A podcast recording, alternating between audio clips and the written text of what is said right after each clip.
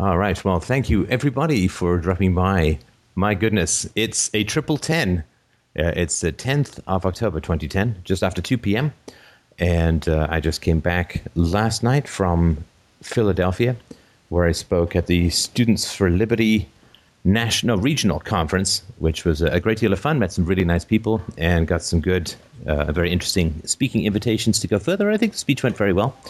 Uh, certainly, um, uh, audience feedback was very uh, seemed very positive, and so again, thanks everybody to uh, who donates to make that kind of stuff possible. Uh, student organizations don't have a lot of money, so I did uh, pay my own way down and all of that. So uh, it's your donations that make all of that possible, and about 175 student leaders in the liberty movement who got to hear, I think, a fairly good argument for statelessness and had some very good questions and very good comments. So. So good stuff. And um, I guess we'll keep it short to start with and uh, see if we have uh, any questions from the listeners. You can type them into the chat room.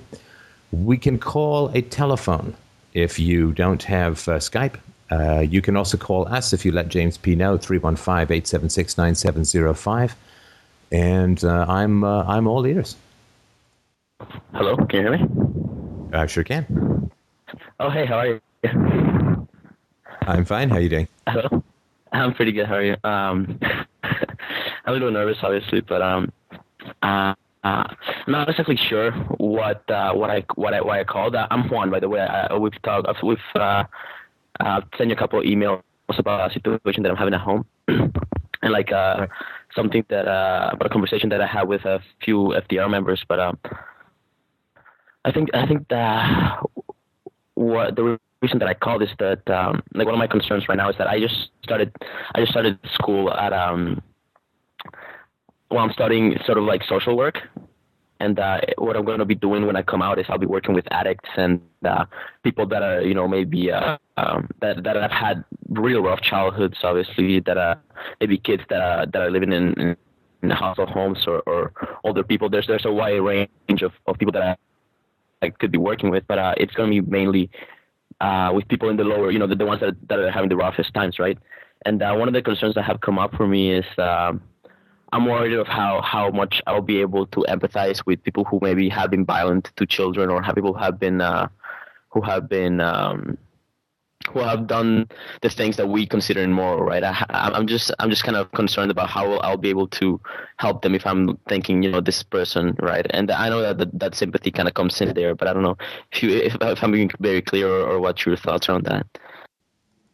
Yeah, it's an interesting question. Um, when you said we consider immoral, um, what do you mean by that? Well, I mean like maybe people who have um, who have initiated violence against kids have been have, have been abusive or uh, who um, who will be verbally aggressive against me, perhaps, or will be, you know, obviously won't have too much self knowledge based on their situation. Uh, you know, I don't know. Uh, I'm people who. Oh, hello. Did we lose you? Yeah, I think that that's no. Okay. Oh, can you hear me? Sorry, can you hear me? Yeah. Okay. First of all, let's let's look at the bigger question, which is why uh, why would you be drawn to that kind of environment?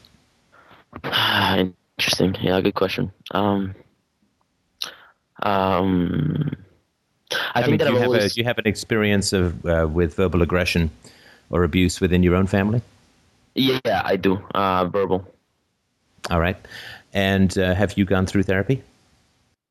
Uh, I am. I have taken a few, uh, a few, uh, a few sessions of therapy before, and I'm taking. I'm, i have a counselor right now, which is not. She's not actually a therapist, but I have been in it, and I'm, I'm doing it right now.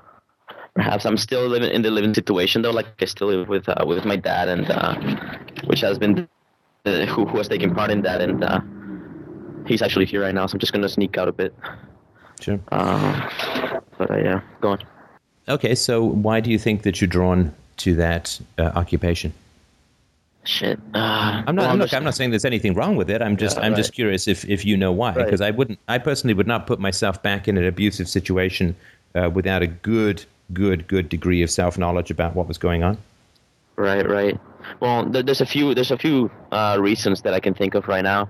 Uh, first, I've always been like into psychology. I've always liked psychology a lot, but um, and so like helping people and just talking to people about their problems and just kind of making you know helping just helping people work through family problems right? So that that's been a great part uh, a great motiva- motivation for me. And that the other part is that it's like a short one year program whereas uh, as soon as i'm done i'll be out working and doing you know like actually working with people. So that that has been another motivation for that but uh, yeah i have been i have to get thought about that like okay if I'm I'm trying to get out of this abusive situation, why would I get into that field again? And uh, I'm I'm not sure if there's something else, similar reason. I, I don't know.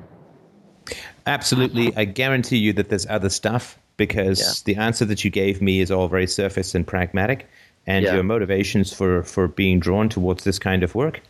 Uh, will be very deep and complex because you have a history with this, right? So, uh, so I, I personally would would make very would make very sure that I knew what I was doing, before I put myself back into that. I mean, the last thing you'd want to do is to, you know, Simon the box yourself and put you back in situations of um, abusive victimhood with uh, potential patients. Yeah. Uh, you'd really want to make sure that you weren't doing that. That would be uh, very self harming and very yeah. damaging to you. So yeah. Uh, I, I, would definitely, uh, you know, to sit down with a counselor and, and just talk about all this stuff before you commit to this. That's the one thing. Now, the second thing that I'll say and I, you know, this is just my opinion, right? I, am not saying I have a lot of facts to back this up, but I have a fair amount of uh, ideas and experience in this area. Um, uh, abusers do not go in for psychological treatment. Hmm. Interesting, right? So, so the guy who gets robbed, he goes to the cops. The thief does not. Right. Right, because a, uh, a, uh, an abuser is all about keeping secrets. Right? They they keep secrets and they force their victims to keep secrets as well. And so, since therapy is about self confrontation and it is about truly liberating and excruciating honesty with yourself and with others, it is entirely counter to the methodology of an abuser. An abuser is about taking secrets, locking them in lead boxes, and throwing them in the bottom of the ocean with his victims attached. Uh, therapy is about mm. uncovering uh, secrets, so it runs in the complete opposite direction. And so, somebody who's been an abuser, who's had a chance to abuse kids, and you know he's probably in his 40s by the time this may come out, and so he's had decades of experience in hiding the bodies, in keeping the secrets, in keeping his victims, uh, you know, shutting the hell up. So, since his entire being is dedicated to entombing and locking away and keeping hidden and misdirecting and evading secrets, the, the likelihood that he's going to go into therapy or she's going to go into therapy is almost zero because it is the hmm. complete opposite of everything that he's been doing. So, I, you know, maybe you'll get court mandated therapy with somebody who's an abuser or whatever, but uh, it, you know, by the time you're that old and by the time you've done that much harm, if you've done a lot of harm to kids, I mean, the, the chance of reversals, I mean, just seem to me extraordinarily slim. Now, of course, I, I don't have any scientific studies behind this, but, you know, we've, we've talked about a lot of victims here on this show over the years. And uh, I don't know of somebody who's been seriously victimized by a parent whose parent has gone to get the requisite help and it's turned around and it's gotten better. And I mean, it's not a scientific survey, but it's also not completely unimportant that I can't think of a single time that it's happened. Uh, yeah. So, uh, so I wouldn't, you know, I don't think that's a significant concern. Uh, the, mm-hmm. the victims will come to you because the victims are the victims of secrets, whereas mm-hmm. the abusers are the uh, the perpetrators of secrets. So, uh, you know, the rape right. victim will go to the cops; the rapist won't, uh, and that's, I think, the the difference. Right, right, right. Thank you, thank you. I think that's a great answer. Um, I, ha- I, had a few, I had a thought while you were saying that. I don't know how, how deep you want to go into this, but uh, um, well, basically, okay. i am just gonna say what what, what I was thinking. Uh, um,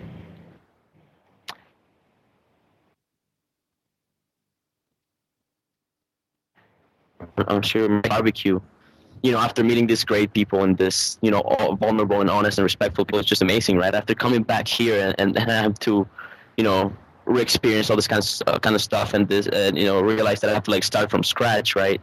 I think I think that that really showed me.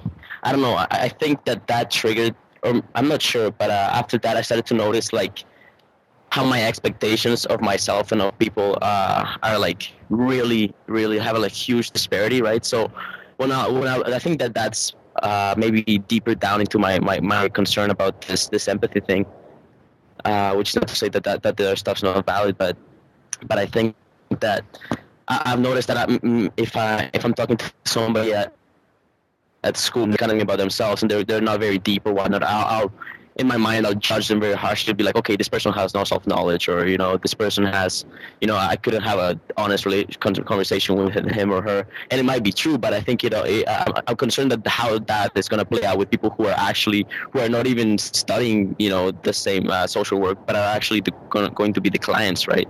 And uh, maybe that's obvious. That that's my. I think it is my thing. I think uh, I've had a few thoughts on it, like maybe uh, some sort of arrogance or like self-esteem issue or, or something like that. But I'm just I don't know if you have any thoughts on that. Well, I'm I'm concerned that you would call your own judgment harsh. Mm-hmm. Look, there's no such thing as a harsh judgment. There's no such thing as a harsh judgment. A judgment, it, it's like saying there's there's a harsh equation in mathematics. Mm. Right? I mean, an equation in mathematics I mean, you either solve it correctly or you don't. Uh-huh. You know, if, if somebody asks me what's the capital of Nepal and I get it wrong, it's not a harsh answer. It's just incorrect. So, so for you, uh, if you speak, if you're talking to someone and you get a strong experience or feeling that this person avoids self knowledge, there's no such thing as no self knowledge, right? Everybody knows mm-hmm. something about themselves, even if it's just their name, where their birthmarks are, and where they were born, right? Or, or whether they're hot or cold or, or neutral in the moment, right? Everybody has some self knowledge, right? But mm-hmm. the, the, the difference or the challenge is whether the person is actively pursuing self knowledge that is that, that they're opposed to right? The, the only thing that uh, uh, that we really need to work at to pursue is the self knowledge that we don't want to have, that, that or rather that the the alter egos in our minds don't want us to have, right? So if we grew up in abusive households, then we have to keep secrets, we have to hide in plain sight, and uh, we have to uh, pretend that everything is fine, and then we have to appease, and we have to placate, and we have to pretend to be normal and adjusted in a world that is allowing us to be attacked in this kind of way and is surrendering us to predators on a regular basis. So it's a it's a fucked up kind of existence, uh, and and what what lingers is our relationship with society, not our relationship with the abusers. Because we can choose not to associate with our abusers, but we can't choose not to associate with the society that does nothing to protect us and scorns, mocks, avoids us when we bring up the iniquities within society. Right. So, like a basic example is that one out of five women and one out of 10 men experience sexual abuse as children, according to pretty much worldwide and reliable statistics. One in 10 men and one in five women experience sexual abuse as children. And, uh, you know, you think, think you're, in, you know, if you're in a party then with 30 or 40 people, right? Let's just say you're in a party with, with 50 uh, let's say you're at a party with 100 people, right? So 20 women there and 10 men experience sexual abuse, and those are just the people who admit it. And that's just sexual abuse. Wow. Right? So, yes. and yet it's, it's this massive thing that is not talked about in society. And if you try to bring it up, right, this is one of the few places in the world where you can talk about this stuff and uh, it is not. Uh, uh, it is not rejected. It is not. There's no eye rolling. There's no turning away. There's no horror, there's no shock, there's no, right? There's just a space for listening and talking about these things. And so, with, um, uh, with most people, they're, they've been trained, if they've gone through an abusive situation, they've been trained to avoid self knowledge. The, the knowledge of who their parents are, the knowledge of what was done to them, the knowledge of society as a whole. And so, if they continue into adulthood with this avoidance of self knowledge, uh, the avoidance of the truth of their histories and the truth of their situation, their families, their environment, their culture, their religion, their schooling, everything, their government, for heaven's sakes. Well, what's if you judge them to be self avoidant? What's what's harsh about that? I mean, you read the right or you're wrong. Right. And I do, but I don't see how it would be harsh or not harsh. Right. Okay. Okay. Um, my thought on that was, um, I think that obviously that's a great answer, and that, I think that that's very. I've never heard that that uh, that that uh, that way of seeing technology. I think that's very wise, um, and I like that. But my thought was that if I if I if I open if I say okay, my judgments might be either true or not, then I have to accept that in people as well, and that would mean accepting my dad's judgments, and uh, that was just my thought on it. Uh, how would Oh no no sorry sorry sorry. Let, let's go back. So I, I just Okay. just say that again. I may have misunderstood you. Right. Uh, my thought, my, my, my reasoning there was like, if I if I open my judgments to be either you know like binary, right? Like uh, it's either right or wrong, and uh, but it's it, it's gonna be either if it's if if it's a strong judgment, it's gonna be right or wrong. Then I'll have I'm to sorry. What is a dad- strong? Sorry. Wait wait. What is a strong judge? You keep putting these adjectives in front Yeah, of the word judgment that I don't understand. Okay. If I say the world is round and not flat, is that a strong judgment? No, no, no, no. It's not. It's it's a true judgment. No, right? and now look, I'll, I'll- tell you why you're doing this, right? Just, just in the interest of time. The reason you're doing this is that you were exposed to uh, judgments, quote, judgments that were inflicted in an, in an abusive way upon you as a child, right? right, right. So for right. you, the term judgment is very loaded because it is it has been used in an abusive fashion in the past, right? right, right. Yeah, it's true. And so so you're afraid of judgment because the judgment is right. Like I, Yeah. I remember um, uh, not to compare you to a dog, but I will Right. compare you to a dog. so Okay. when I first came to Canada when I was 12, we stayed with my uncle, and um, uh, they had a, a, a beautiful collie dog. I've always loved collies. I think they're fantastic, and uh, this the dog uh, was was very friendly and very happy, and I, I really enjoyed spending time with the dog. And then one day, my uncle asked me to rake the leaves in the front yard, and the dog was out. And I picked up the rake to rake the leaves, and the dog ran howling and tried to wedge himself under the car. okay. And I was confused, and my uncle said, uh, Yeah, somebody hit him with a rake. Oh wow. Now, I mean, I'm not even going to speculate, right? Who it Right. actually was doesn't really matter. The point is yeah. that if if something like a rake is used in an abusive way, an animal has a very tough time seeing it as just a rake, right? Mm-hmm. Right? Somebody picks up a rake, could be to rake leaves, could be to hit me. I'm not going to take the chance. So the rake Right. is no longer something you use to gather leaves. It is something you use to inflict vicious pain on someone, right? And so what I'm why I'm saying this, Juan, is I'm concerned, and I think it's inevitable, and I, I think it's natural, but it's something to be aware of. That where judgment has become like a rake to you. Do you understand? Right. Yeah, I do. I do. Don't So- be afraid Wow. of okay. Um, right? Because I tell you, the, the dog was not fundamentally afraid of the rake, because the rake is just a thing. The rake can't do the the rake cannot do the dog any harm. It can't jump off the wall and smack it in the head, right? so it is right. not like we tend to shift our judgment to things because it's too scary to judge people.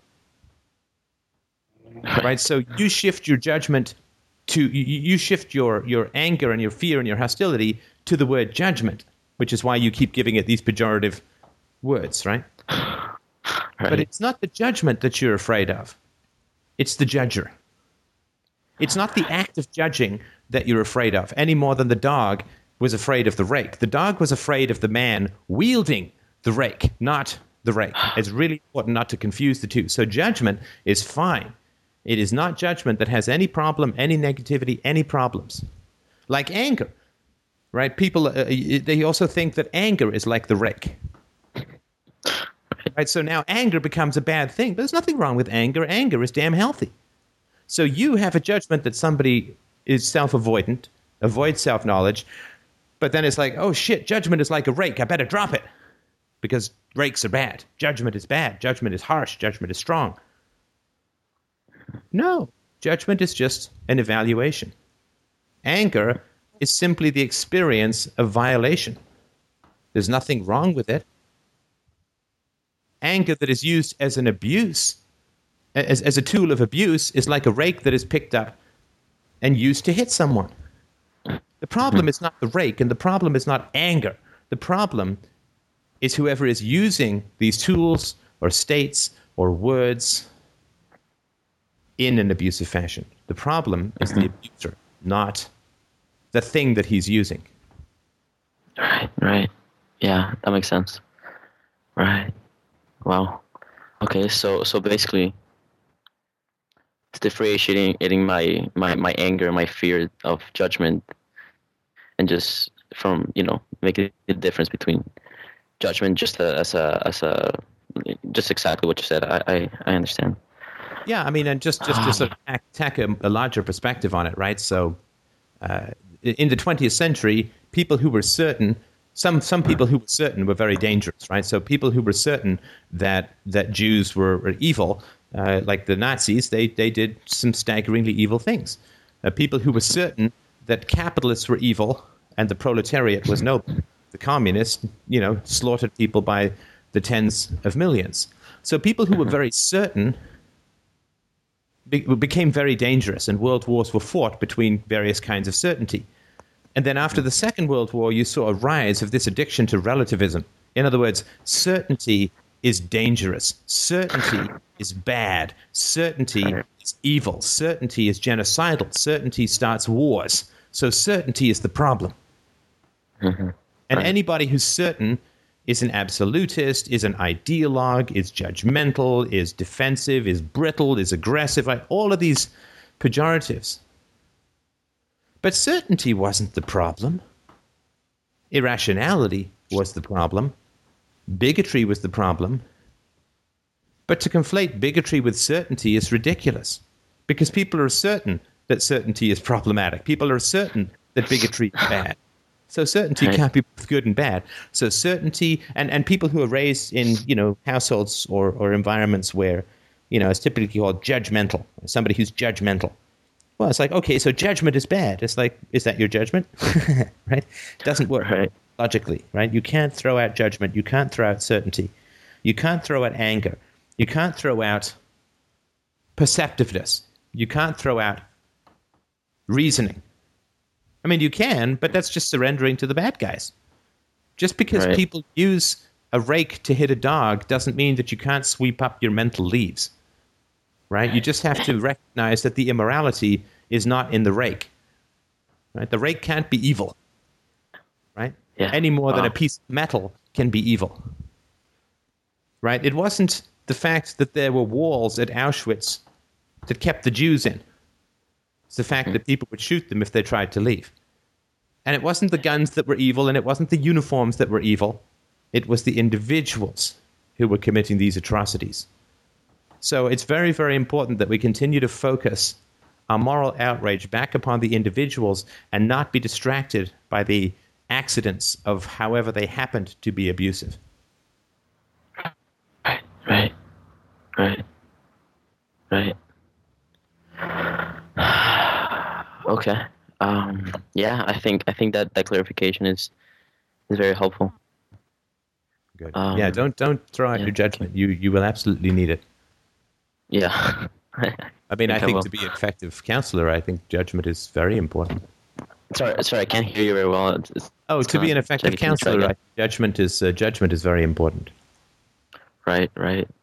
And and, um, and helping your your patients discover the value of their own judgment is very important. Mm. Mm. Interesting. Yeah. Wow. That's deep. Wow. I mean, all because right. self knowledge right. is self trust, right? So once you know yourself, uh, you can trust yourself because you're not being blindsided by unconscious weirdness.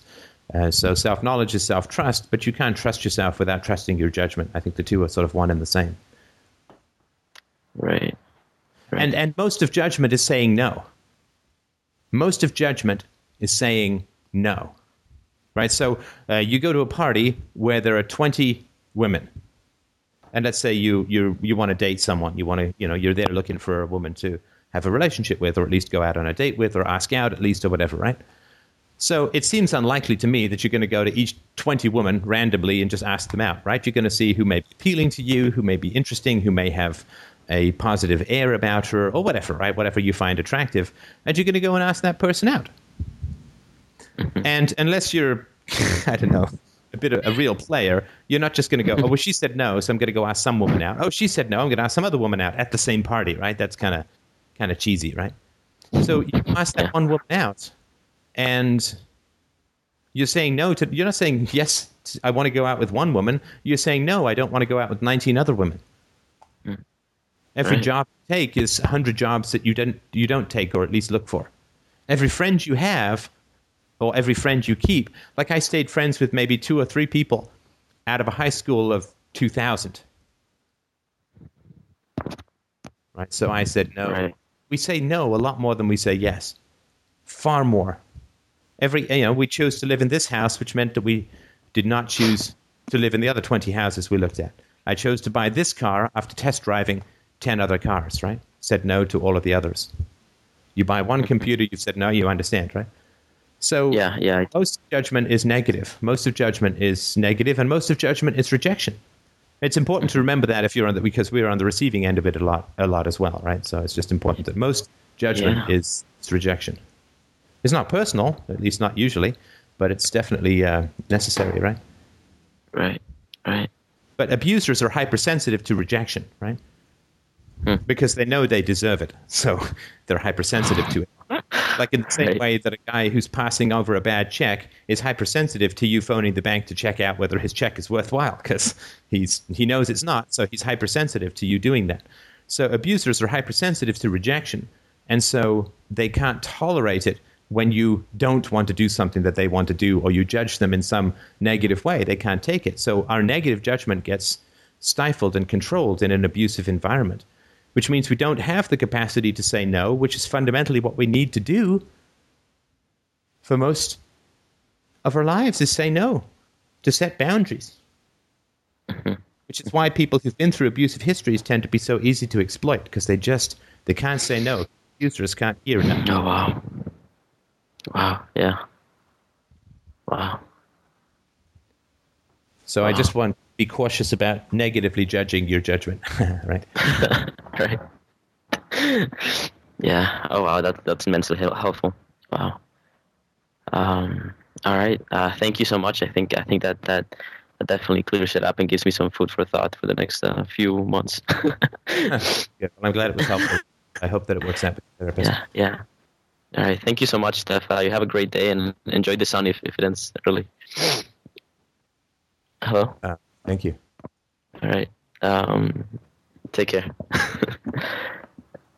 Sorry, is there anything else that you, you would like to mention or, or...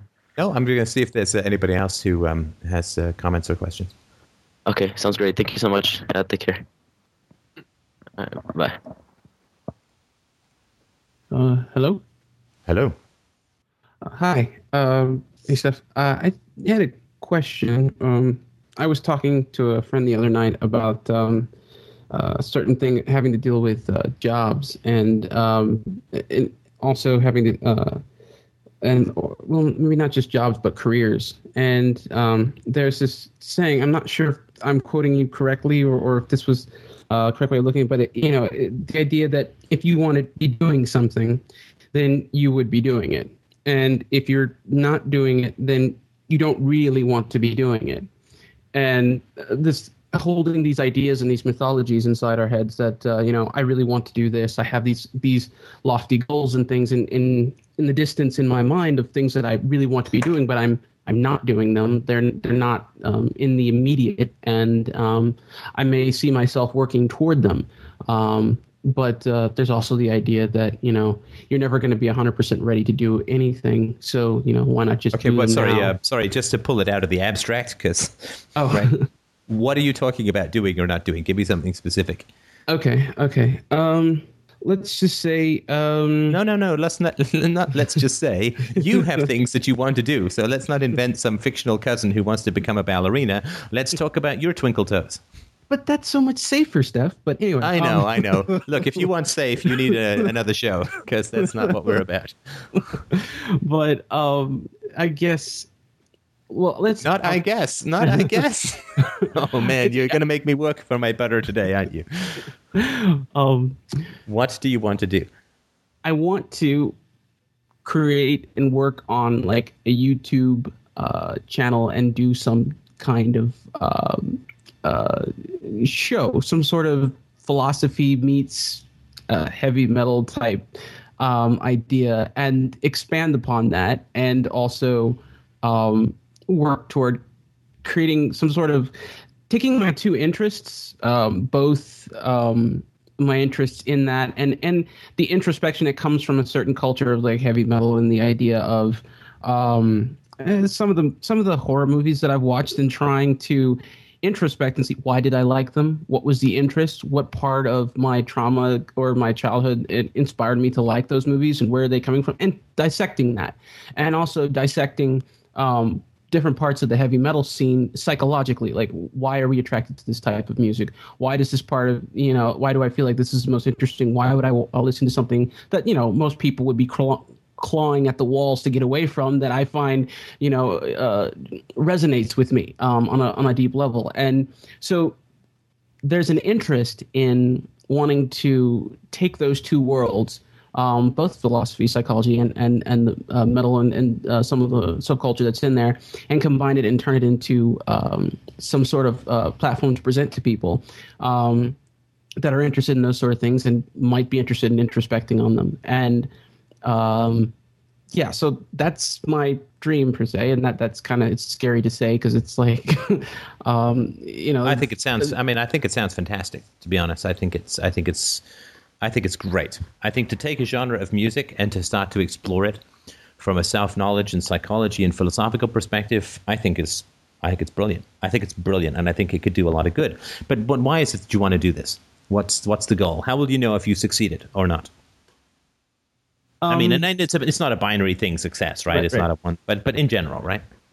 Well, the thought behind it was that a it would just make me happy. Um, being able to put my fingers in all the you know the pies that I like. You know, I, I like heavy metal. I like psychology. I like philosophy. What would I do every day that would make me happy? Would be to do this. You know, to to to have that and to create a a a uh, a, a, a, a community around that, and there or at least people that were interested in bring those people closer to me, and also to be able to. Um, you know, to help other people to kind of introspect and look at the things that maybe they wouldn't look at if it's in any other platform or any other medium that they would like, you know, oh, he's got a bunch of heavy metal stuff. Oh, this is cool. I'm looking, what the hell is this other stuff he's talking? You know, it's, Right. um, you know, it, it'd be something else to to pull people into, and um, you know, there is there is a selfish part of me that's like, oh, great, I can pull more people in who like actually like metal, and we can talk about this, and we can talk about psychology and philosophy, and I could kind of,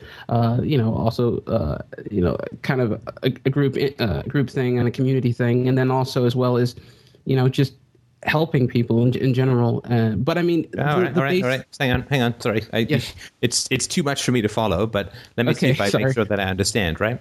So, I mean, you could do all of this on your own, right? But you want to share it with others, right? right? And uh, y- y- there's the, if if you're going to share something with others, ha- we're going to assume there's some benefit to to them, right? Right, right. I mean, if I, I don't know, if I'm Mistress Dominatrix Weaselhead and I, I share my fetish dungeon with other people, I assume it's because they enjoy having me put my stiletto heels on their nether regions or whatever. At least there's some creepy benefit to them that way, right? So if you're going to share something, we're going to assume that it has some benefit to to other people, right? So my question is, what's the benefit? right? Because I mean, uh, the benefit for uh, for this show is is freedom, Right. right? That that's what I want to try and give uh, or or stimulate or provoke in other people is freedom uh, and freedom from illusion uh, and uh, through, primarily through self knowledge. That is that is the goal, right? So it's it's to do good uh, in the world that I'm doing what I'm doing, right? And so that's just my sort of simple thing, right? I want to just challenge people to confront their illusions and surmount them and you know flap away uh, in the free sky of self knowledge. So, uh, what is the benefit that people would receive on looking at your channel? It would allow them. Uh, it would allow them the ability to go a little bit deeper, uh, deeper introspection, to allow them to start to slowly um, realize the different types of ways in their lives that they are um, that they can't that they are and can be imprisoned by society and culture. Um, the the idea for me, I, I I don't I don't think I ever got to around to the actual idea or the word freedom, but it was it was definitely an idea of wanting to help them pull away from uh, abusive situations. Um, the the main thing to get to them is to give them uh, the ability to um, to live a, to live a happy life, to live a life where they don't have where they don't have to be prisoners of these emotions, where they can be free from them and not be trapped by them. Because I know that you know I can it, with the, the trauma and, and the and the uh, abuse and the pain that I know that that that personally firsthand, obviously, I know that that can be a prison, and I, I don't want people to live in that prison. And I especially don't want people in the genre of music that I love so much to be trapped in it as well. I want them to be able to be, um, you know, to be free of that, to be able to see the world without having to be um, locked into those, uh, locked into those either cliches or or or um, uh, uh, uh you know, labyrinths of thought that that keep them self-abusing, keep them self-attacking. Um, you know, instead of them using metal or using the idea of of that kind of uh, passionate um, spirit as something that you know is has them as evil and beaten down that it's something that actually inspires them to um, you know to see it as, a, as something that's liberating something that is actually going to keep them out of a place of uh, abuse and a place where they can actually um, gain more control over their life where it's not excess of drugs and alcohol and you know and other things like that where it can slowly allow them um, uh, more control over their life, their destiny, and allow them to, uh, yeah, like I mean, generally what you were saying to to be free. Right. Uh, I don't, have you listened to? Uh, I put a podcast out recently, which is a review of American Psycho. No, I looked for it and looked for it, and I I, I didn't see the uh, the actual thing. I, I, is that on the is that in the uh, premium or is it? Um... No, no, it's um, uh, it's uh, FDR seventeen fifty nine. I'll throw it in the chat window right now. Uh, and the reason I'm saying that is that the thesis is um, uh, my thesis is that uh, American Psycho is um, a, a plea for recognition of child abuse, right? So the writer was uh, uh, has based the character of this murderous sociopath. He's openly said he's he's he based it on his father, who was uh, an an abusive, horribly abusive man and a drunk. And so he's writing this book saying, "This is my father." And so to me, that's very clear. He's saying, look, I was raised by a murderer. Right. And so it's sort of like a, it's not a plea for help exactly, but it's definitely a plea for recognition for what he went through. And uh, nobody, not one interview, and I read quite a few of them, not one interview, interviewer ever asked him about this. Or oh, oh, it's about American materialism and excess and capitalism and greed and yeah. blah, blah, blah. It's like bullshit.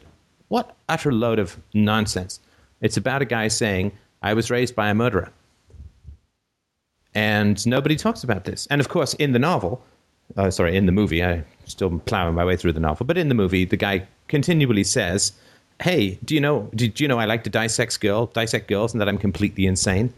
Right, right. Uh, you know that I have homicidal tendencies that I simply cannot succumb. That I'm, you know, succumbing to more and more bloodlust. And he hands bloody sheets to someone and says, "You, you deal with the cleaner about getting these clean."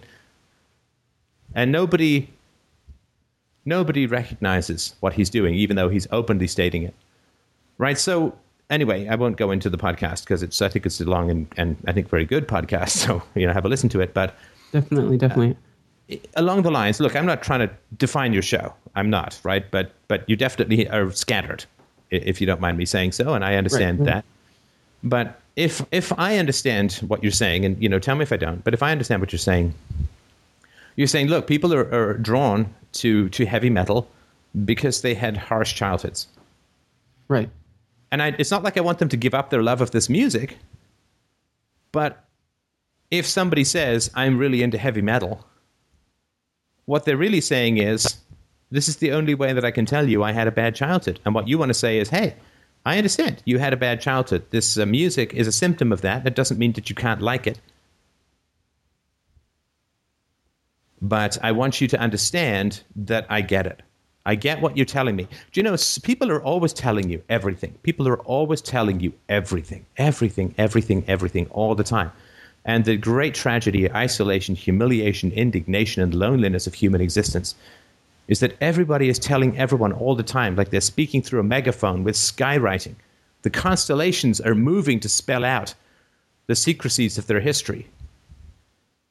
And nobody listens and nobody looks and nobody sees. And I think what you want to set up is a place where it's like, hey, I share this enthusiasm. I know my history. I know the relationship between my enthusiasm and this history.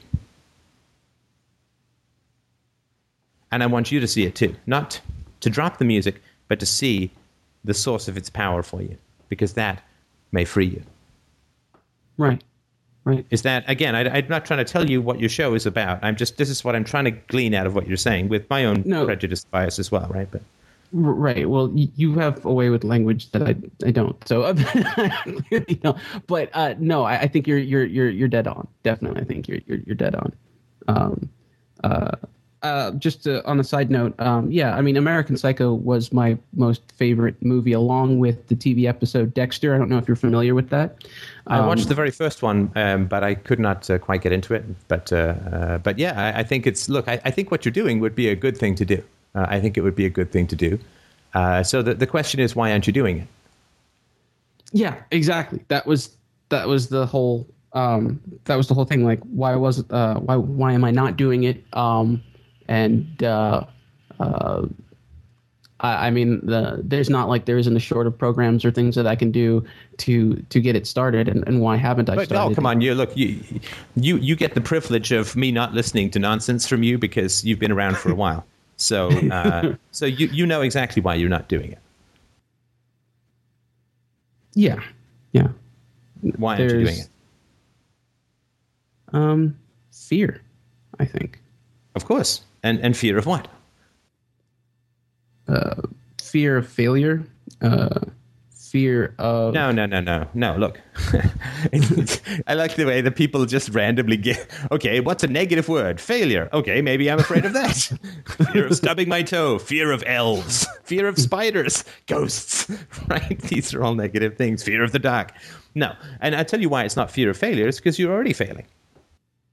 Oh, oh good point right? So, so what, you're standing in a burning house, and I say, "Why aren't you leaving?" And you say, "Well, I'm afraid of I'm going to get burned." It's like, but you you're already going to get burned, right? In fact, right, you're already right. on fire, right? So so you're already failing at doing this by not doing it. So it's not fear of failure because you're actually more comfortable with failure than with success, or even the potential of success, right? Hmm. Right. I mean, just logically, it has to be, right? Right. Oh, no, that makes sense but an excellent random guess. Go on. I was just gonna be like, uh, well, uh, there's sense of failure, there's uh, fear of rejection. I was just running through the negatives. But yeah, yeah, yeah just running through the no, uh, because you're already self-rejecting, right? There is no rejection. There's only self-rejection, right? There is no rejection from the outside world. There really is only self-rejection, right? So somebody can say to me, "I don't like your show." In fact, most people say to me, "I don't like your show," because the vast majority of people don't listen to, to my show, right? Uh, right, so right. Uh, they're either indifferent to or they don't like my show, right? right? I get emails from people who say, I don't like your show. You're arrogant, you're smarmy, you're condescending, you're a know it all, you're this or that, the other, right? Eh, right, right. Fine. But, that's, but because I don't self reject, they're just, it, it, it doesn't happen. It doesn't occur. It's a swing and a miss, right? Right, right. So you already self rejecting. So it can't be a fear of rejection. Hmm. Because if you were that afraid of rejection, you'd stop self rejecting, right? Which is the most painful. Because it's the only one that counts, right? Right, right. And I was doing this speech. I was doing this speech on Saturday, and uh, I don't know, it was like 175 people in, in the hall, and they were all like really smart student leaders, right? And uh, it was a great, uh, great crowd. I really liked it. But there were some people there who really didn't like what I was saying. And we sort of don't have to get into this, sitting there, arms crossed, stony faced, right? Oh yeah, right. Yeah. And I mean, that's that's inevitable. That's natural. It would be completely bizarre and sort of pointless to go if that wasn't the case, right? right, right. But um, I don't focus on those people and say my speech is is bad. Right. Right. Now, if everyone's doing that, I won't say that my speech is bad. I will say that I'm not connecting to the audience. And that may be because my speech is very good, right? Right? I mean, if, if you go, if I were talking to a bunch of Christians and they got upset, it would be because my speech hit home, right? If I was an atheist and bored Christians, that would be a bad speech, right? Uh, so let me let me just finish the point. I apologize for that. So it's not it's not fear of failure because you're already failing. It's not fear of rejection because you're already self-rejecting, which is the only rejection that counts. Now let me give you let me give you a hint because it's a tough question, right? But but Right. if you can't answer this question, you can't start your project, right? Right. So um, uh, if you want to look at what is stopping you in the future, what's where's the first place to look? The past. Right. What were you most afraid of as a child? Well, we know the answer to that because it's the same for all of us. We were the most afraid of being attacked, Right. Right. right? Definitely. And I mean, so, that's why. oh, sorry, go ahead. I was just gonna say that's why you grow the thick skin, and why you start listening to heavy metal in the first place, and you get all big and strong just to, to, to because you're afraid of being attacked. That it's a, it's a reaction to that. But yeah. Right, right. And you're afraid of being attacked because you will be attacked. It's not an imaginary fear, right? Right. Right. So I can guarantee you that if you do what you do, you're going to be attacked. Hmm, right. I guarantee Right. you. It, it doesn't mean you're only going to be attacked. But if you attempt to tell people or to reveal to people that their extreme preference for dark and sinister music is a symptom of trauma, some people are going to thank you in time, and some people will not thank you. Right? Because when you expose people's habits as being the scar tissue of trauma, you are exposing a grave secret. And people will either react as the victim of that secret, which is they will lunge towards that knowledge as a prisoner lunges at a loose rock in a prison wall, or they will react as an abuser, in which case they will attack you for daring to speak the unspeakable. Right. Right. Because if you you do that, then um, it, I guess it brings a level of consciousness that they don't want. Um, and Well, it, you know, let, let's say you're talking to a victim. The, the, the, all victims have inner abusers in their heads. They have to.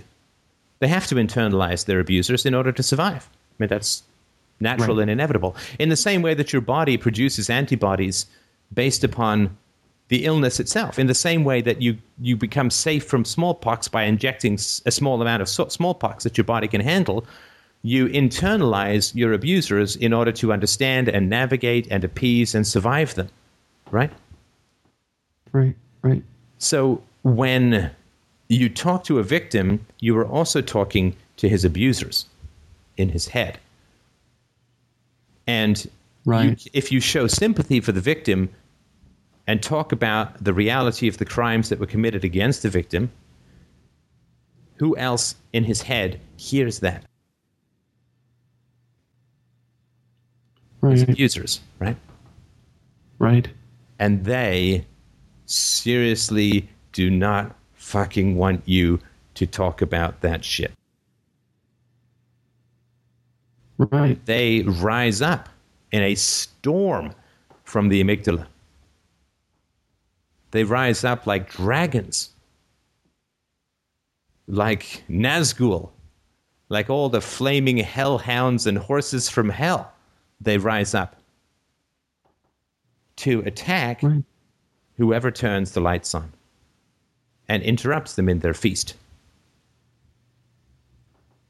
So that's I mean, I would say that you know that, and I would say that that's what's stopping you. Right. Right. No, I think that I'm I'm just sitting here processing and like that. No, that makes sense. I mean, it, it's because that ultimately that the fear is that I'm going to go up against all these different. Um, no, no, it's not the fear. Oh. It's not the fear. It's the certainty.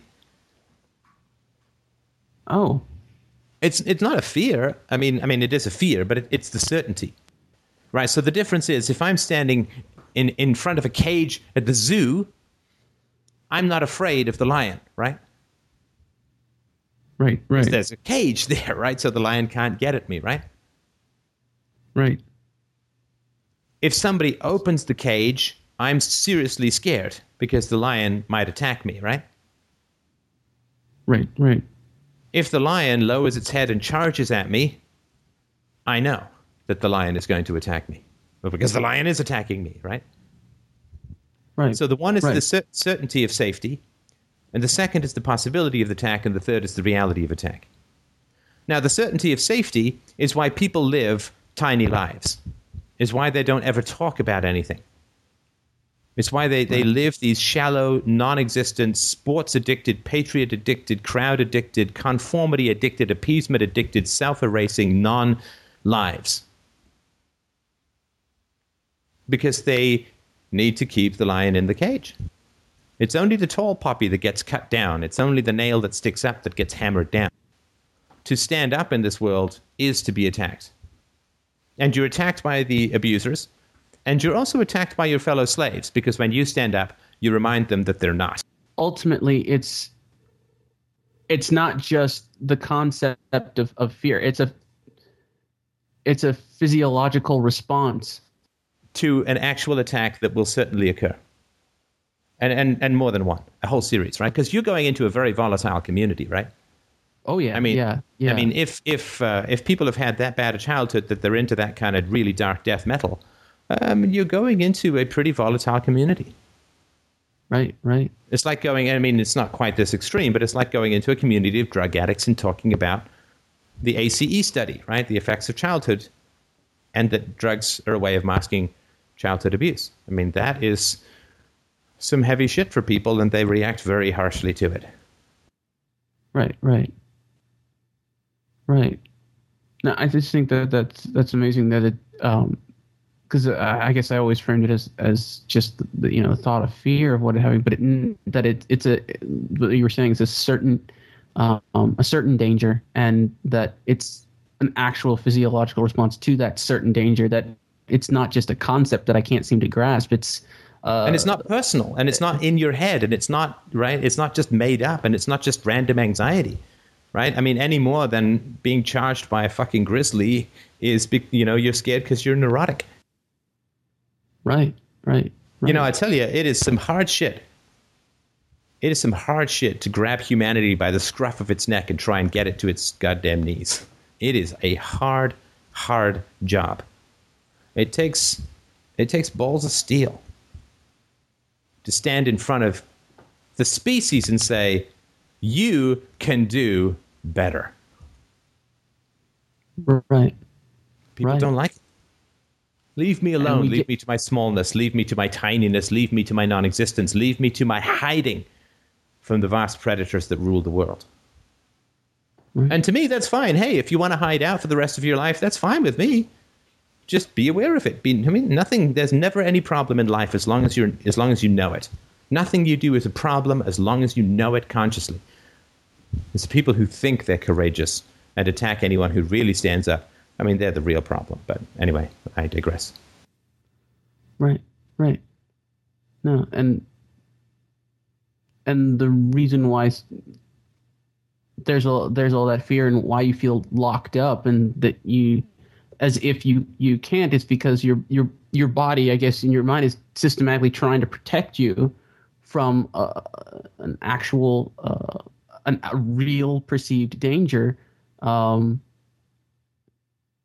and that's that's why it's not. I mean, because I, I I don't know. I just I maybe I'm reiterating what I just said, but I I always thought it was just it's some concept. It's something having to do with my mind. I have to just figure out my my thoughts and re- rearrange them. But um, uh, no, that it that makes so much more sense. Why it's so permanent? Why it's so definite? Why it's like your feet are in concrete and you're not moving anywhere and you're trying to yank yourself out at it. But no, that that that definitely makes it makes a lot of sense. So uh, I mean, I can put the I can do the final bit here, which will truly blow your mind if you like. Certainly, certainly. The final bit to this is the question of why you're unconscious gives you these negative feelings like fear and anxiety, but doesn't identify their cause. Right? Doesn't tell you. Right? So, you know, if I see the lion charging at me at the zoo because the gate, the cage is open, my unconscious doesn't hide from me why we're terrified, right? right. Right? So the question is, why does your unconscious paralyze you but not tell you why you're paralyzed? Right? Because your unconscious could, if it wanted. You could have a dream, you could have an impulse, it could give you repetitive thoughts or visions or whatever. Your unconscious could absolutely tell you why you're paralyzed, but it doesn't. Why? Is the unconscious an asshole? I don't think so. no. Hmm. I the only thing I can come up with is that because it, that's what it was doing to try to protect you um, when you were when you were little. Yes, like, but your unconscious you... knows that you're not little now. Hmm. I mean, the unconscious is, is is better at time than we are, right? Right, right, right. Hmm. I mean, the unconscious knows when puberty is supposed to happen, even when we don't, right? Right, right. Huh. Yeah, I'm, I'm, I'm drawing a blank. I'm not, I'm not quite sure. Well, because, um, because if you know the source of the fear, it will no longer be paralyzing. Right? So this is the kind of paralysis oh. that only occurs when you don't know the source. It can't paralyze you if you know the source. Oh. huh. No, that no, that really does make yeah, because it it defeats the purpose of of the physiological response. It it knows that once you put the pieces of the puzzle together, the physiological response ceases to be. A new form of reasoning develops, and you will move forward toward the perceived, not the perceived, but the certain danger which it is trying to protect you from. That's interesting, huh? Right. And uh, I would say that the source of the fear is your inner child, but the invisibility of the fear is your inner parents. Huh. Hmm. Because it's secrets. And anything that is a secret right. comes from abusers. Anything which is a secret within you comes from abusers because they're the ones who benefit from secrets, not not us, right? Right. Right. The truth does set us free. Therefore, anytime we're enslaved, it's because of the slave owners. Right, right. Hmm. No, uh, no, that was that was definitely mind blowing. Is something that uh, I'm really appreciate you going over this with me because um, this this is uh, very eye opening. It's extremely helpful. Um, that's that's very interesting. And uh, Good. I'm glad. I'm glad. And so none of this means that you have to do it or not do it. I mean, just the important thing is just to know, right? right. The decision always right. comes from the knowing. Right, right. Definitely, no, no, definitely. I just thank you for helping me uh, clear that up. I think that that's um, it gives me a better place to work from um, instead of uh, a kind of vicious cycle of self attack and trying to figure out, uh, you know, the, the concept instead of tooling around in, in, in a in abstract. There's some yeah, very very little within us that is deep and meaningful comes in isolation. It's almost always from our environment in some way, at least you know if it's that deep. So that's just a good place to start. Definitely, definitely. All right. Well, let me know how it goes, and uh, I, uh, I hope bet, that you, you uh, I hope you find a way to do it because I think it's a good thing to do. But I think it's definitely a challenging community that you're going to launch yourself into, and I think just to be aware of it is uh, is useful. Definitely, definitely. Again, I, I really appreciate the conversation. My pleasure. All right. Do we got me somebody else? Going once. going twice. Steph? Hello. Steph? Yeah. Hi. Hi. Uh, I I emailed in a couple times. It's about my uh, friend with suicide. Yes, yes. How are you doing? Um, I'm all right. Um, yeah. So I guess my question is, uh, I'm just wondering how I'm supposed to, uh, you know, cope with it. Yeah. So just for the other listeners, uh, again, no names if you don't mind. Just uh, just talk a little bit about the circumstances and the history. Uh, all right. Um. Yeah, she. So the supposed story that came to me was that her boyfriend, uh, her parents didn't want them to be be together, so she told her boyfriend to shoot her and then shoot himself, and uh, that's a supposed story. But you know, in my eyes, it could have just as easily been a murder because supposedly also that she wanted uh to come back to Bandera that day, and he didn't want her to. So To come back to where? Sorry. Oh, where I live, sorry. Sorry, I didn't quite f- f- hear that. Oh, where, where I live, sorry. Uh, okay, so uh, so your, your concern is, I mean, you'll, you'll never know, I would imagine, right? Whether it was murder or suicide. I mean, the fact is that she's dead, right? Yes. And uh, if you can talk a little bit about your history of your relationship with the woman. Um, well, she was, I was always, uh, you know, kind of sad from like past things before her, and she, she'd always. I'm sorry, I'm. I'm having a. T- you don't have Skype by chance, do you? I'm just. I'm having a tough time following what you're saying. You either need to enunciate, or I need to call you back on Skype. It's hard to hear. It's it's it's uh, hard to hear. Either you're mumbling, or like if you can just if you don't have Skype, if you could just try and speak more clearly to make sure that I don't keep annoying you with pardon me and what. okay. Uh, is this any better right here? Uh, yeah, let's let's keep going. All right. Um.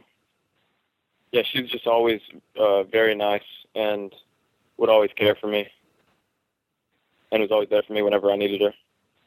And uh, yeah, we were we were gonna date, but uh, her ex, which was the ex at the time, the one that supposedly killed her, you know, uh, you know, they were still talking. So she she was kind of she said she was in love with him. So yeah, and then she moved away back over there, and then yeah, that was it.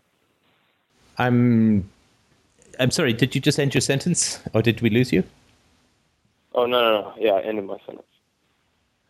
All right. And uh, how how can I help you? Sorry, I didn't hear that. What? Uh, how can I help you?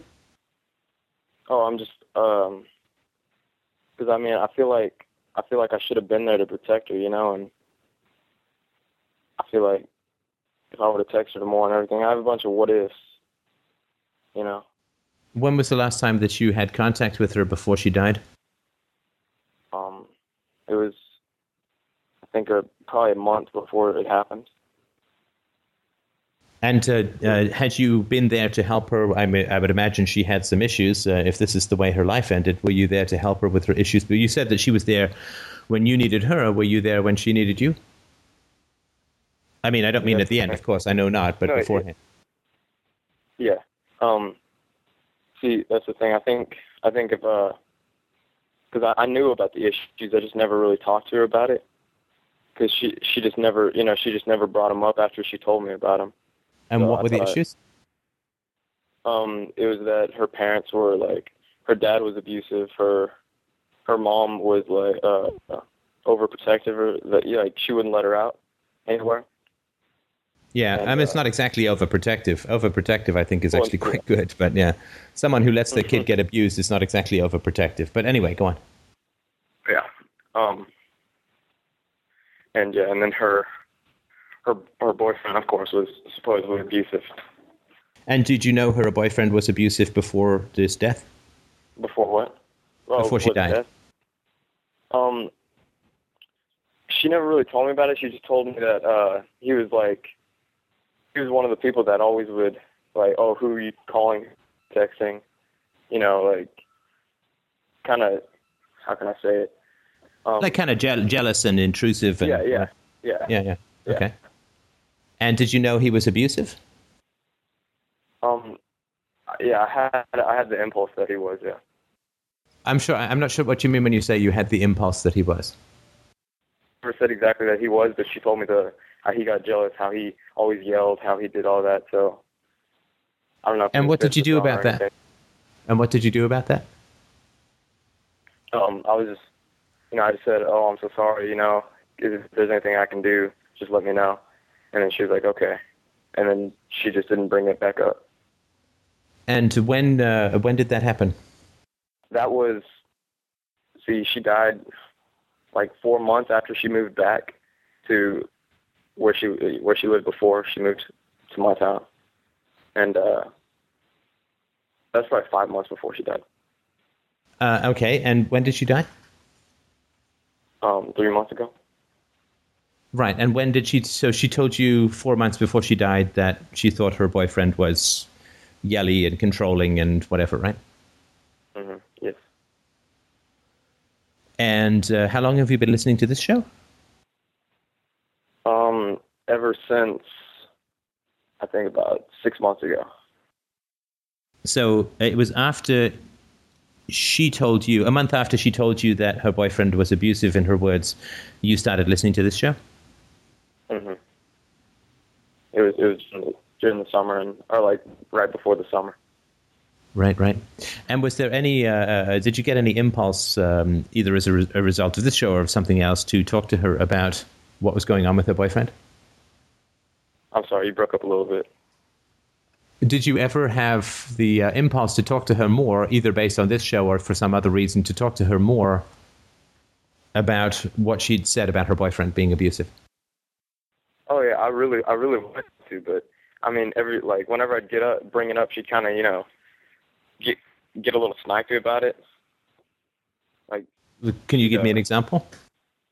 yeah, like if I was like, well, well, tell me more. What is what does he do? And she'd be like, oh, well, no, no, no, no. He didn't. No, he doesn't do anything. Never mind. You know, she could try to just downplay it.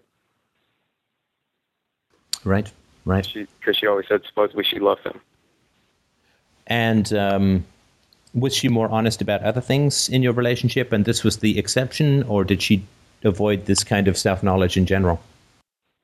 Yeah, see, she, with me, she was always like, towards me, she was the opposite. You know, she'd always like talk about love and everything. She'd talk about how I, I don't deserve what I've been getting from girls. You know, and then she'd always talk like that. But whenever it come came to her, she would just shut down with it. She wouldn't want to talk about it. Right, right, okay. And uh, can you tell me why she was in your life in the first place? I'm not criticizing why. I'm just I'm just curious, No, no, no. right? I mean, why she was in Um, your life? We we had a, we had a class together and during school and Yeah, sat right that's not what I'm. That's that's not what I'm asking. you had classes with lots of people, right? So why Yeah, why yeah, was she in your life? What what was it in your life or your history that this person who you couldn't talk to honestly about very important Right. topics? Why why was she in your life? Right. Um. Hmm. Uh, I guess just because she started talking to me when I looked depressed, and nobody else would talk to me at that time. You know. Okay, so she was uh, uh, definitely helpful to you, but she wouldn't accept any help from you, right? Yeah. Yeah. Right. Right. Right. Well, that's tough, right? That's tough. I mean, people who are like that, they can be very helpful, uh, but they're like people who, in a sense, they always buy you dinner, but they won't ever let you buy them dinner. It's like, well, I'm hungry, but, you know, hey, reciprocity is good. So that's a tough situation for sure. Yeah. Do you feel, looking back, that there's more that you could have done? Uh, very much. Well, like what?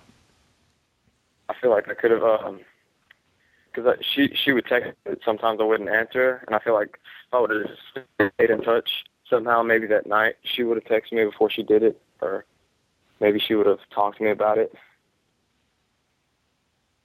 But she didn't talk to you about it when she was in less of an extreme state, right?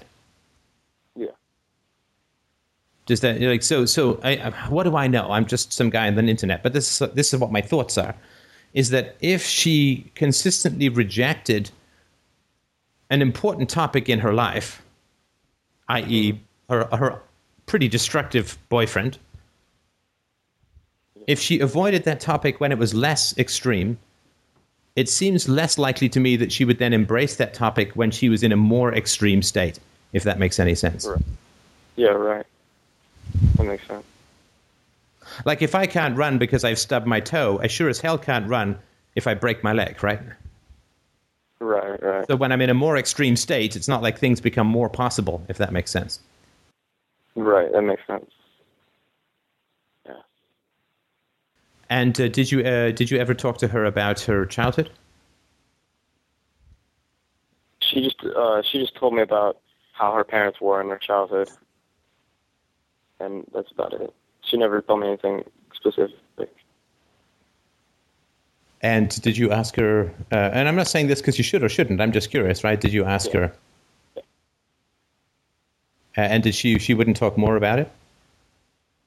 Um, she yeah, she just told told me about her parents and how her life was uh like she she was always bound down and everything. She could never go out and do anything. She was resentful about that, and that's yeah, that's all she told me about her past. Really. Right, right. Uh, I look. I I, I want to make sure that I'm doing something to help you, but I, I do sort of feel like I'm Yeah. pulling teeth here. It's all yeah. So you, you tell me what it is that, that, that would be the most helpful to you, and I'm, I'm happy to provide it if I can.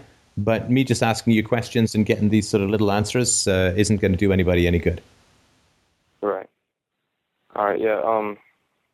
Well, the thing is because I just found out like last week that she died, and she died three months ago. You know, and uh, I don't know. Like, I just I just feel like because you know like there's only been one time in my life where I've been like actually happy and everything, and I started to come up again, and then all of a sudden you know the suicide happened, and it just feels like every time I'm about to come up, you know, and get happier, something bad just always brings me back down. Right, right, right. And it's just- Well, you know, I, I, I can't give you any advice about the past uh, because the past Right. is the past, right? And this is what happened. But I can tell you this, my friend. If someone's in an abusive relationship and won't talk about it, it is not going to change.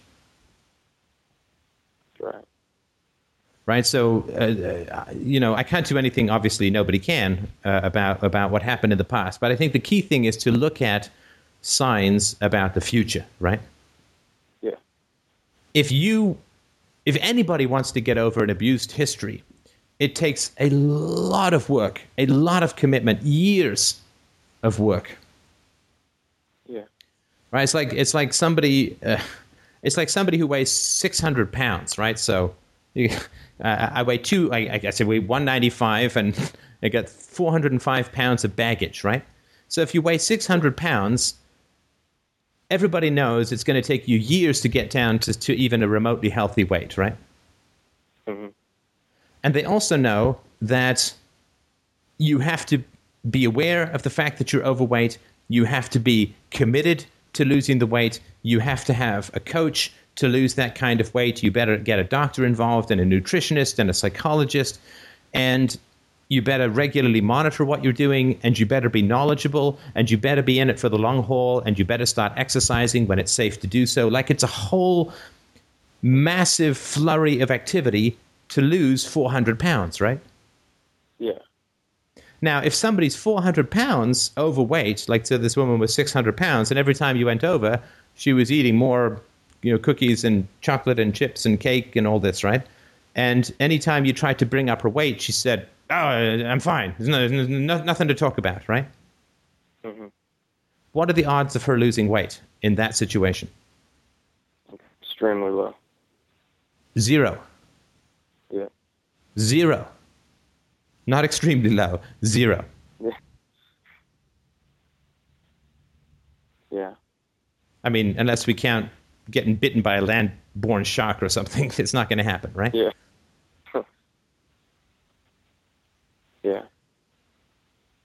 And so my concern is that you had you were depressed when you met her, and you had someone in your life who would not talk about her issues, who told you about these issues and then refused to talk about it. I consider that a very destructive thing to do to someone. I consider it very destructive to say, my boyfriend is abusive, and then when the other person tries to talk about it more, say, "Oh, it's no big deal. It's nothing. It didn't." Right? That is a destructive thing to do. It Does is. that make any sense to you? Yeah, it really does. And uh, So there's a clue, right? There's there's one indication, right? She had an abusive history, which means she's 600 pounds. Like it or not, that's the reality. yeah, And the, then the question is, what is she doing about that baggage? If she's not doing anything about that baggage, that baggage will get worse. Mhm. It will get worse. I mean, you, you're either getting healthier or you're getting sicker. There's not much in the middle, in my opinion. right. So my concern and my you know my sort of advice to you is I mean and how how you deal with you know the reality is that nothing you did prior to her extremity helped her because she avoided help right? Yeah, right? She pursued this ex-boyfriend or they got back together. She was abused he, she he told you and you tried to help and she rejected it and so on right? And then you hadn't talked to her or communicated with her in 3 months right So, look, again, this is all just my opinion, but I'm I'm I'm going to tell you what I think. There is no magic phone call that saves someone's life. right. Mental health is like physical health. You either have good habits or you have bad habits. Right? And if you have good habits, then you will get healthier. And if you have bad habits, which is the same as not having good habits, then you will get worse. So let me give you an analogy, right? So if I'm a friend of yours and I say, geez, you know, I'm, I'm worried about my teeth. Uh, you know, I keep getting cavities and uh, plaque buildup and my gums are receding and I've got gingivitis and halitosis and demons living in my molars or whatever, right? And you say, well, hey, you know, you should really, you know, floss and go to the dentist. And I'm like, oh, no, I got no problems with my teeth. Everything's fine, right? Yeah, Well, you, you can't drag me to the dentist and tie me in the chair. I have to, I mean, you can't. right. That's not legal. Now, let's say I then phone you up and say, I had to have six teeth removed. Mm-hmm. Are you going to sit there and say, well, if you called me yesterday, you wouldn't have had to have those six teeth removed? No. Of course not, right? Because it's too late. Yeah. Right. there's no magic phone call, there's no magic word, there's no if only this opportunity had opened up, she might be alive. Yeah. Because she had opportunity for help. Look, you can get free mental health help just about any time. You just you go to the hospital, you say I'm feeling crazy, I'm feeling suicidal. They will give you a psychiatrist, they will give you a therapist, they will give you resources for free. There are books on mental health that you can read. There are exercises, there are resources on the web on mental health and well-being that are free. You can go to the library and check out books and read up about it. Like if somebody's 600 pounds, it's not because nobody has any idea in the world how to lose weight, Right. right? Yeah. And if somebody is that unwell in their soul, it's not because nobody has any idea how to improve mental health. It's because they have rejected that as an option. Right. And again, this is all just my opinion. I'm not saying there's any truth No, to oh, this. yeah. This is all just my opinion, right? But Makes sense. Yeah. but there is no saving people after a certain point that that I've known. Again, I, this is just my opinion and my experience.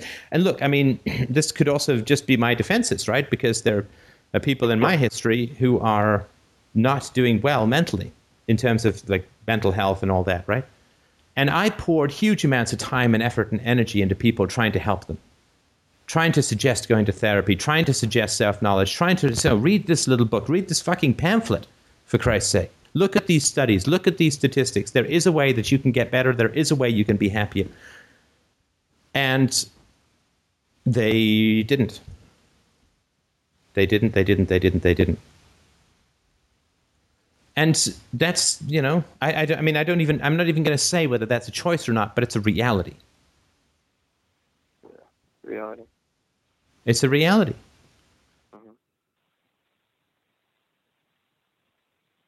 And have uh, have you ever had to deal with a suicide? No. No, so this is why I'm saying this is all just bullshit, right? But I mean, I think there's some value in it, but no. I'm not going to. Yeah, I'm not to tell you how to deal with it. I'm just saying that this is my Yeah. my thoughts on it. Yeah, I think it's great. Yeah, but I, I was just asking. Um, do they have? Uh, I don't know. Yeah, this is my first one, but of course. Right, and my my concern is I don't want you to have a second one. Yeah. It, it is it is it is very very hard to help people even when they desperately want to be helped. Right. right? So even if somebody is 600 pounds and desperately wants to lose the weight, it is still very hard to help that person, right? Because there's a reason that they're 600 pounds and they have to uncover all of that stuff. Plus, if they've been 600 pounds for 20 years, they have to look at 20 years of being 600 pounds and all that losses and all that. And so their temptation to flee back into food and whatever is, is enormous. Yeah. You are not a mental health professional. I am not a mental health professional. I don't diagnose cancers. I don't diagnose mental illness. I don't do any of that stuff because I'm not trained. I'm not qualified. Right. Right? To deal with a suicide requires, I mean, there's a reason that they involuntarily commit people like this mm-hmm. because it requires around the clock supervision. It requires sometimes a complete medical workup. Sometimes it requires temporary drugs. Sometimes it requires restraints. It requires a huge investment from a highly trained and specialized field, right? Yeah. You and I are not trauma surgeons, right? Yeah. there's no way to recreate that entire knowledge set and legal authority that a psychiatric ward might have, right? You just you can't recreate it. You can't do it. It's like saying to you, "Listen, uh, so you, you're out walking in the woods with a friend, and he gets mauled by a grizzly, and three of his limbs are hanging on by a thread. Okay, save him." No, that requires a team of doctors and an entire hospital and anesthesiologists and nurses and interns and, and residents. Like it, it's a whole complex team to save somebody who's that badly damaged. Right. You can't do it with a phone call. You can't do it with a text message. It's like you can somebody texts you and says you're having a heart attack. There's no text back that you can send that says, "Hey, walk it off, you'll be fine." Or I really sympathize. That's terrible. Hey, my heart attack's gone. I'm I'm all better. No, you say, get to a hospital. Right. Right. Suicidality is an incredibly entrenched and stubborn and problematic mental health problem. And there are very few people, even in the mental health profession, who are really good at doing that, in my opinion, at dealing with that. Right. So don't put upon yourself the burdens that only an entire team of legally enabled people with 12, 14, 16 years of education and experience or more would have a tough time dealing with. Right. Yeah. Lift that burden off yourself. It is not a matter of a phone call. That is magical thinking. That is like a Jesus thing, you know. If only I touched her forehead, right? She'd have been fine. No, she would not have been fine. Yeah. Anybody yeah. looks who looks at their boyfriend and says murder suicide is a really good idea right now cannot be saved by a phone call. Understand? Exactly. Exactly. Yeah. But you need to. So, I mean, as far as that goes, I mean, I just look back and say, well, damn, that was tragic. But there's nothing that you could have done. You didn't know it was going to happen. You hadn't talked to her in three months. She'd rejected any conversations or help that you'd offered her in the past. Obviously, her family didn't help her. She had friends, maybe siblings, aunts, uncles who were much closer to her than you do. They didn't know. They didn't help. She may have had a doctor who didn't help. She may have been committed at some point in the past, and that didn't help. She may have gone through an entire regimen of attempted treatments, and that didn't help. Right. So, you know, I don't mean to puncture your your your sense of importance and, and omnipotence here, but a, a phone call from you would not have done anything. Returning Right. a text, right? People don't get into murder suicide pacts because someone didn't return their text, right? Yeah. Yeah. Right? It goes a little deeper than that, right? hmm Don't Yeah, attempt you're to right. substitute. Yeah, don't attempt to substitute some one thing that you could have done for something that an entire community of, of mental health professionals perhaps couldn't have done. Wow. Yeah, I've never thought of it like that. And and look into your friendship to make sure that that you can see the signs right? People have had abusive histories and they're not working on them or they haven't worked on them substantially and i say ideally if not necessarily with the help of a good mental health professional they are dangerous. They are dangerous. Not because they're bad they're just they're just dangerous. I mean, you wouldn't go to a, a rifle range with somebody wearing a blindfold, right? Let's practice. But first, let's spin three times, right? right. So people who are blindfolded, right? Words are weapons. People who are blindfolded shoot randomly. And people who lack self knowledge, who have not examined their own histories, shoot randomly and are very dangerous. And that's the standard that I would like you to, to have. Wow. Yeah.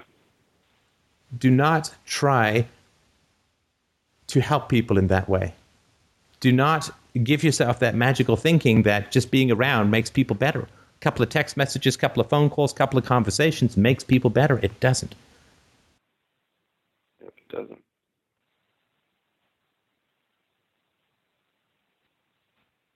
So I should, I should just um, take this as a life lesson and move on to the people I do have in my life right now, right?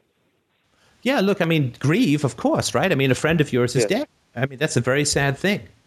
But for heaven's sakes, don't feel guilty. Right. And it, I mean, suicide I is also a, it's a very aggressive act to everybody who's left behind, right? I mean, anybody who kills himself or herself knows exactly what it is going to do to everyone who's left behind. Everybody that cared for you. Yeah, you know, to me, and anybody who kills themselves in a way that everybody else knows it was a suicide, that to me, I'm, you know, I'm going to be kind of brutally frank here. That to me is the act of an asshole. If you really want to kill yourself, then do it in such a way that people think it was an accident. Right. Right. Because if they know that it was a suicide, that is a total fuck you from the suicidee. Right. You know, go into into the woods and rub yourself with marinade and dance naked in front of a grizzly bear, whatever, right? Yeah. Get lost in the woods. Swim out to sea in a strong current in some way that people say, "Damn, that was bad luck. How sad," right? But it Yeah. it messes people's up. It messes people's heads up so badly to have a knowledge knowledgeable and conscious suicide in the midst that I just think it is it is such a destructive action on so many levels. Yeah. I mean, like, I just can't, I can't think. I keep thinking of like what she might have been thinking that night. You know. Like, wow. I mean, to me, that's kind of low. You know, to do that. Yeah. And it, and the person that I used, you know, I used to talk to, like, she seemed like she'd never do that. Yeah, like that's always how it seemed. Right. Like out of everybody I knew. You know, like I wouldn't. Well, but that she did, right? But but she did, Exactly. right? So so the empirical evidence is that she did and she could, and uh, either, you know even if she was susceptible to the boyfriend, she still chose to be susceptible, whatever, right? Chose to avoid help. So you may not know, you may never know, but and it, it's really hard to fathom the thoughts of somebody who's involved in that. I think Christopher Hitchens just wrote about his mother's uh, suicide with her lover, uh, and uh, I mean it's brutal. She actually did try to phone him, uh, but the um, the opera, hotel operator couldn't couldn't connect to him. He I think the phone just rang and rang because he was out or something like that. So she actually did try to call him right before she killed herself. And so yeah, he's had to live with that. That's a viciously brutal thing to have to live with. It is. So, you know, my sympathies. I mean, I don't want to sound cold and harsh, and I'm not saying like, ah, you know, she was a terrible person and blah blah blah. I'm just, you know, this there's there's no guilt on your side for somebody who kills themselves. I mean, you you can't you can't stop, you can't help. That that's that's a very very specialized and professional and legally enabled and medical, sometimes medically based thing to do with that. Even then, doesn't have a hugely high success rate. So, you know, like if, if, if somebody loses a limb, when you're out swimming, they lose a limb to a shark and they die, even though you try to do everything, you don't sit there and say, geez, I should have invented medicine and trauma surgery in the three minutes I had, right? Right, right. You're like, damn, that was really traumatic and I have a lot to process. But guilt at not saving that person is not one of them. Yeah, I just gotta just gotta process it. Yeah, process it and, and but but without the guilt. And and with consciousness that you want to make sure that people like that aren't in your life. Because if you have the susceptibility to things like depression, or as you say, if you get better and then you get, you know, something happens to kick you back down, you've really got to be careful about the people who are in your life, right? You know, it's like if you have depression, it's like you, you I mean, it's not like same, but it's like you're an alcoholic, right? If you're an alcoholic and you've quit, you know, you, you can't have heavy drinkers in your life. And if you're attempting to recover from a mental health issue, I mean, seriously, you, you can't have mentally ill people in your life. You just can't. You know, if you're trying to quit heroin, you can't have people taking heroin in your living room for hours upon hours, right? You get that that's not going to help, right? It's just going to make you go back.